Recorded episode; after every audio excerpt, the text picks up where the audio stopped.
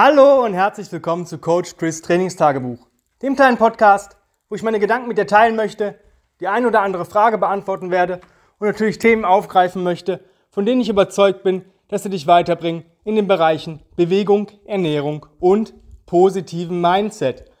Das heutige Thema ähm, würde ich so benennen, der Satz, wo bei mir sich oder wo sich bei mir die Nackenhaare aufstellen.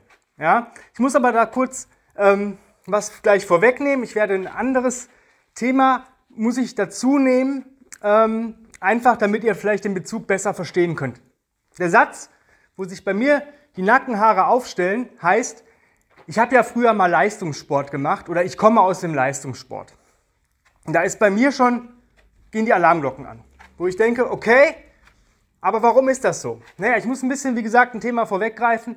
Und zwar dieses Thema, was ich vorweggreifen muss oder möchte, ist, warum ein Athlet, guter Athlet, nicht immer ein guter Coach sein kann und warum ein guter Coach nicht unbedingt ein guter Athlet sein muss.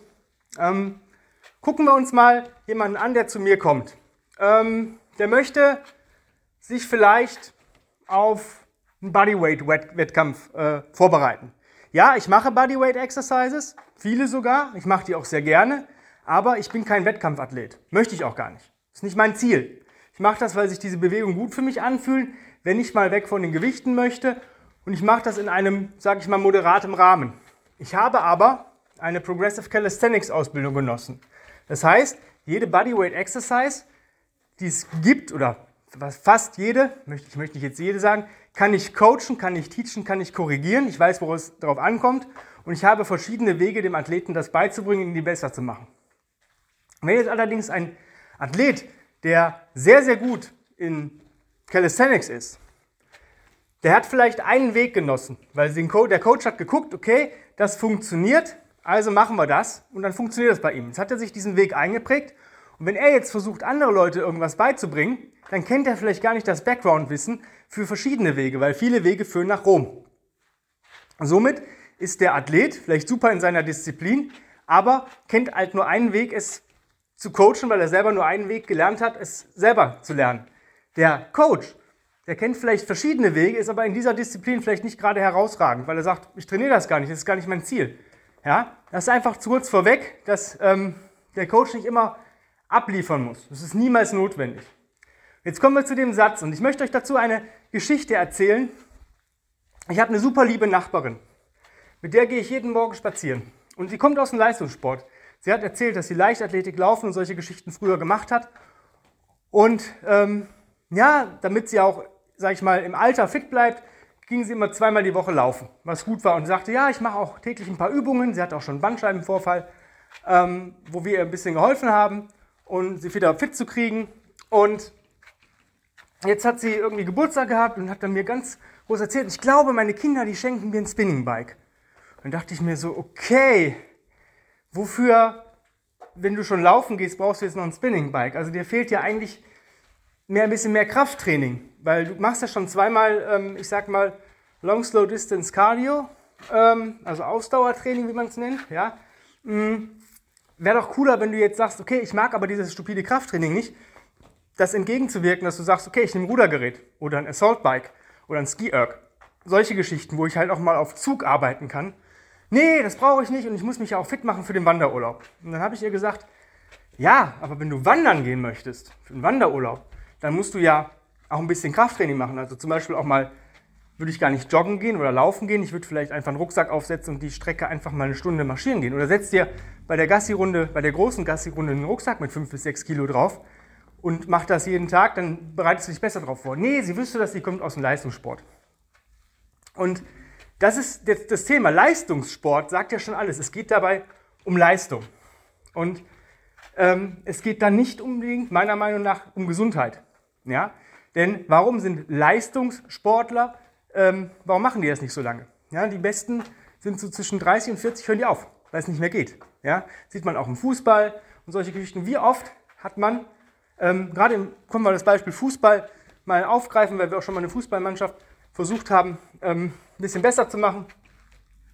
Ähm, da, waren, da scheitert es schon am Einbandstand, an vernünftigen Gangmustern, ähm, an natürlichen Bewegungen fehlte es. Warum? weil es auf Leistung geht. Es geht auf Leistung. Da ist egal, ähm, ob die, sag ich mal, wenn man sagt, okay, der macht das jetzt sowieso nur fünf Jahre, danach ist der sowieso kaputt, ähm, da schafft er die Leistung körperlich gar nicht mehr abzurufen. Äh, ist auch egal, ob in fünf Jahren der Rücken kaputt ist oder das Knie kaputt ist, der kann es ja eh nicht mehr weitermachen. Es geht nicht darum, den Menschen gesund zu halten, sondern um auf Leistung zu arbeiten. Das heißt, schneller, höher, weiter, besser. Ja? Und das halt auch mit dem Risiko, die Gesundheit dadurch ähm, aufs Spiel zu setzen. Und ähm, gerade so Leistungssportler, wenn denen jemand irgendwas anderes sagt, wenn sie aus dem Leistungssport kommen, die wollen ja eigentlich wieder, die kennen das nur, die können nur ballern, die kennen Leistung, die können Gas geben, ich muss das schaffen und die können gar nicht dieses, diese Bewegung eigentlich genießen. Also sie sagen, ich habe jetzt wirklich mal Spaß dran. Es ist mir egal, wie viel Wiederholungen ich schaffe, wie viel Gewicht ich bewege, wie schnell ich bin, wie lange ich das schaffe. Es ist mir egal. Ich genieße das einfach. Das ist das, das, ist das Problem. Das können die gar nicht. Das muss man denen erstmal wieder beibringen. Das wirklich peu à peu.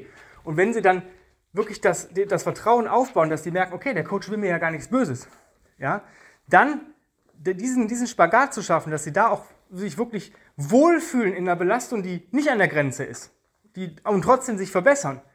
Weil im Leistungssport geht es wirklich darum, sich schnell zu verbessern. Da habe ich vielleicht nicht die Zeit. Und da geht es auch darum, im Wettkampf abzuliefern. Und da ist egal, wie man das schafft. Mit Biegen und Brechen. Ich habe schon Wettkämpfe gesehen von Sportlern, wo ich dachte, ey, Alter, das machen die aber nicht, nicht, noch, nicht, nicht zwei Jahre noch. Da ist rum. Ich hatte das auch bei der Fußballmannschaft, da hatte ich auch schon mit jungen Jahren ähm, wirklich Verletzungen, die eigentlich gar nicht passieren dürften, wenn man ganzheitlich trainiert hätte. Wenn man wirklich ähm, ja, besser trainiert hätte. Diese Achillessehnenrisse, ähm, Kreuzbandrisse und solche Geschichten, die kann man ja nicht ganz vermeiden, weil durch eine Traumaverletzung passiert das.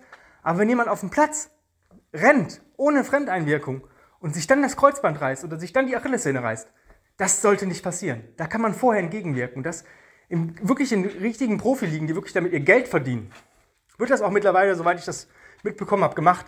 Aber ich sage mal, im Amateurleistungssport, die Leute, die dann wirklich sagen, okay, ich spiele hier wirklich Fußball und kriege dafür ein bisschen Kohle, aber ich spiele auch ziemlich hoch, aber Bundesliga wird es nie passieren, aber ich spiele hier Kreis, Regionalliga und solche Geschichten, ja, die immer noch nebenbei einen Job haben müssen, um Geld zu verdienen. Bei denen, ähm, die haben gar nicht die Zeit. Die können nicht sechsmal die Woche trainieren. Die haben noch einen Job, die haben Familie, die haben nicht die Zeit. Ja, also müsste man da trotzdem gegensteuern. Und ich glaube, da bin ich felsenfast von überzeugt, wenn man ganzheitlich arbeitet und den Menschen wirklich präventiv angeht, halt auch dieses Crash-Proof, Bulletproof macht, ja, wird vielleicht die Leistung minimal abnehmen. Minimal, maximal. Maximal, minimal. Ja, aber die werden nicht verletzt sein. Das heißt, ich habe doch von dem Spieler mehr, wenn ich genau weiß, okay, der spielt jetzt 90 Minuten durch und ist innerhalb von drei Tagen mit ein bisschen, bisschen Regenerationszeit, vier Tagen ist er wieder fit, komplett. Der verletzt sich nicht im Spiel, außer jemand grätscht in den Rhein. Klar, da kann man halt nichts gegen machen. Ja, das ist Fremdeinwirkung. Aber auch da werden die Verletzungen vermieden, wenn ich wirklich auf die Sachen achte, die, wo die vielleicht Probleme sind. Ja? Aber wenn es natürlich darum geht, okay, ich habe jetzt einen Spieler, ich habe zwei Spieler, die sind gleich stark, ja, die können beide maximal 60 Minuten spielen, ja, dann wechsle ich die doch nach, nach 45 Minuten aus. So läuft es im Leistungssport. Ja, da bist du im Endeffekt nicht der, da bist du nur eine Nummer. Ja, und die, klar ist es natürlich cool, Erfolge zu haben, aber zu welchem Preis, wenn der Körper dadurch kaputt geht? Und die lernen das halt auch nicht anders. Und wenn ich meiner Nachbarin was erzähle und sage, hey, wenn du wandern möchtest, ja, wenn du Wanderurlaub machen möchtest, dann musst du auf jeden Fall was für deine Haltung tun. Das heißt, du joggen bringt dir vielleicht die, die, die, die kardiovaskuläre Ausdauer, ein bisschen aber nicht so viel Kraft in den Beinen. Du musst ja Gewicht bewegen. Du willst ja nicht schnell wandern, du willst ja nicht deine 10, 20 Kilometer da innerhalb von, weiß nicht, zwei, drei Stunden abreißen, ja, sondern du möchtest ja, machst das ja langsam und hast Gewicht noch. Du hast ja Gepäck dabei, du hast was zu trinken dabei, du hast was zu essen dabei. Wenn du einen Hund mitnimmst, hast du Wasser für den Hund dabei. Das heißt, wenn du mal, mal drei Stunden, vier Stunden wandern gehst, kannst du ungefähr rechnen, ein bis zwei Liter Wasser für dich, einen halben bis einen Liter für den Hund. Das sind schon drei Kilo. Was zu essen, vielleicht noch eine äh, Regenjacke, sonst irgendwas, also auf fünf Kilo Gepäck, wenn man, kommt man locker. Und das sollte man vorher schon mal gemacht haben. Zumindest mal für eine Stunde auf dem Rücken haben. Dass man mal weiß, wie sich das anfühlt. Und ihr Mann, der macht gar keinen gar kein Sport, gar kein Krafttraining, gar nichts. Hat aber auch schon ein paar Probleme, äh, Hüfte, Rücken und solche Geschichten. Und ähm, sie sagt, naja, der hat genug Krafttraining auf der Arbeit, wenn er da irgendwelche schweren Sachen hebt. Es würde ihm aber leichter fallen, diese schweren Sachen zu heben, wenn er was dafür tun würde. Und er würde weniger Schmerzen haben. Aber das sind halt so die Ansichten. Und ich hoffe, dass ich euch mit dieser äh, Folge da ein bisschen auch die Augen geöffnet habe und vielleicht gesagt habe, okay, wenn ich jetzt wieder Sport machen möchte, dann vielleicht nicht dort einsteigen, wo ich vielleicht in meinen jungen Jahren mal im Leistungskader war, weil das wird nicht funktionieren. Das ist Vergangenheit. Du musst gucken, wo du jetzt stehst, nutze das, was du jetzt hast und tue, was du kannst. Ja, das so, so die wichtigsten Mantras, die ich euch mitgeben kann. Und wenn du dabei Hilfe brauchst und sagst, yo, ähm, ich mache ja was, aber ich brauche vielleicht auch Unterstützung, vielleicht bin ich gerade im Leistungssport und ich merke, der Körper rebelliert schon so ein bisschen, ich möchte das aber noch ein bisschen machen, weil mir das vielleicht auch Spaß macht.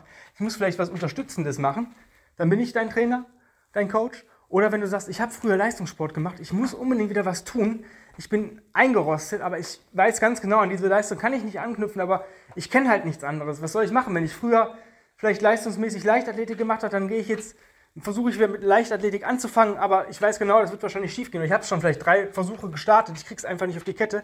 Dann such dir einen Coach, der dich dabei unterstützt. Ich habe gerade aktuell Plätze frei fürs Online-Coaching. Da kannst du dich einfach für bewerben. Das bedeutet, du bekommst ähm, im Rahmen deines Equipments für zu Hause oder wo du, welche Trainingsstätte du auch besuchst, deinen Plan und auf dein Ziel und auf dein Können abgestimmt. Du schickst mir dann von den Übungen, wenn du sie ausführst, Videos. Ich werte diese Videos aus und passe den Plan dementsprechend an. Das ist Möglichkeit 1. Und Möglichkeit 2 ist, ich habe noch einen letzten Platz für die Kombination aus Personal und Online-Coaching. Das ist eigentlich so das Nonplusultra, weil du dadurch ähm, von beiden Welten das Beste mitnimmst. Du hast einmal in der Woche oder alle 14 Tage bei mir Personal Training. Das heißt, wir studieren neue Übungen ein. Ich coach, coach dich, auch mit dem Equipment, was du vielleicht zu Hause hast. Zeig dir auch die Übungen nochmal, achte, sag dir ganz genau, worauf du achten musst, korrigiere dich auch in der Materie. Und dann bekommst du für den Rest der Woche oder für die restlichen ähm, 13 Tage, bis wir uns wiedersehen, einen ähm, Bewegungsplan für zu Hause, den du abarbeitest, wo du mir dann auch die Videos schickst, so wie beim Online-Coaching auch. Wenn du daran Interesse hast, und Bock drauf hast und wirklich willig bist und jetzt zu deinem besten Ich kommen möchtest, ähm, dann schreib mir einfach eine Mail an chris at grenzenlos-stark.com und dann bewirbst du dich einfach für einen dieser Plätze, entweder fürs Online-Coaching oder fürs Online- und Personal-Training. Ähm, wenn du nicht genau weißt, welches Produkt du gern hättest, weil du dir noch nicht sicher bist, dann ähm, bewirb dich einfach mit dem, mit dem Betreff Bewerbung Coaching und dann ähm, gucken wir im kostenfreien Strategiegespräch, was nach deiner Bewerbung folgt, ähm, was denn am besten zu dir passt. Dann sprechen wir das durch. Ähm, schreib am besten ein paar Zeilen zu dir, was du dir wünschst, was deine Ziele sind und so, dass ich das schon mal vorher auch so ein bisschen ähm, mich ja, äh, mit dir vertraut machen kann und dann auch vielleicht sagen kann, hm, das passt vielleicht gar nicht zu uns oder wir passen nicht, aber ich habe vielleicht jemanden, der zu dir passt oder besser zu dir passt. Ja, das muss halt wirklich stimmig sein. Wir müssen halt die Chemie muss einfach stimmen und ähm, das finden wir aber relativ schnell im Strategiegespräch raus. Wenn da alles passt, dann geht es auch schon weiter. Dann bedanke ich mich recht herzlich für deine Zeit, für dein Zuhören. Ähm, die Tage hören wir uns wieder. Jetzt ist es Zeit, deine Bewerbung zu schreiben für mich, damit ich die gleich noch lesen kann und dir vielleicht sogar noch heute ein kostenfreies Strategiegespräch ermöglichen kann. In diesem Sinne, hab einen wunderschönen Tag, genieße ihn, beweg dich und ähm, take it easy. Bis die Tage, dein Coach Chris. Bye bye.